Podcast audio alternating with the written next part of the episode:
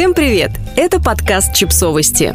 Мы знаем все о детях. Исследования ученых. Дети ведут себя хуже, если их физически наказывают. Физические наказания все еще не запрещены законом в некоторых странах, и некоторые родители этим пользуются. Ученые из Техасского университета в Остине изучили долгосрочные последствия такого метода воспитания. Специалисты проанализировали 69 исследований о влиянии наказаний на детей. Факт остается фактом. Наказания детям только вредят. Неважно, какого они пола, расы, какая у них семья и из какой они страны. Ученые выделили несколько ключевых моментов физические не решают проблему с поведением ребенка, а только ухудшают ее.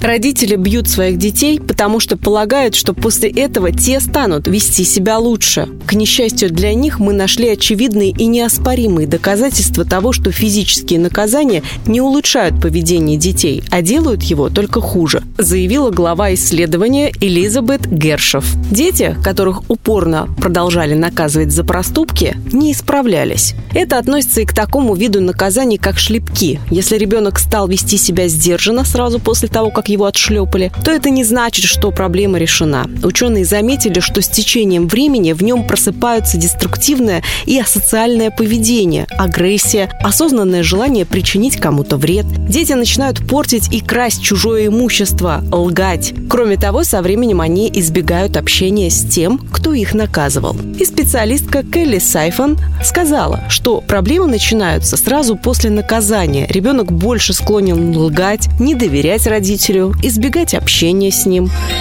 Физическое наказание не приносит никакой пользы. Бесполезно наказывать ребенка, чтобы он учился лучше, хорошо общался с людьми или закалил свой характер. 69 работ ученых доказывают это. Никаких улучшений не будет. Эффективность такого метода не выявлена.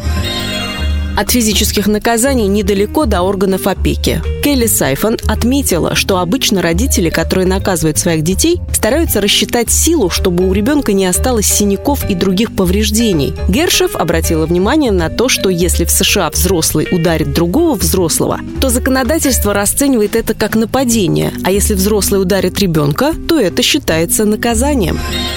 Проблемы есть даже у отзывчивых родителей. Некоторые родители считают, что наказания не нанесут ребенку вред, если в целом они ведут себя по отношению к ребенку тепло, нежно, заботливо. Им кажется, что проблемы будут только у строгих и суровых родителей. Ученые подчеркивают, что долгосрочные негативные последствия наказаний коснутся и добрых родителей. Например, дети таких родителей учились хуже, несмотря на всю оказываемую им поддержку. Ученые обращаются к родителям, даже если вы постоянно шлепаете и наказываете своих детей, еще не поздно изменить свою жизнь. В США существуют обучающие программы, которые учат родителей позитивным методам воспитания. Возможно, скоро такие инновационные программы появятся и в России, и, может, даже станут популярными, как вебинары и онлайн-марафоны. Телесные наказания запрещены в 59 странах Европы, Азии и Южной Америки. России в этом списке нет.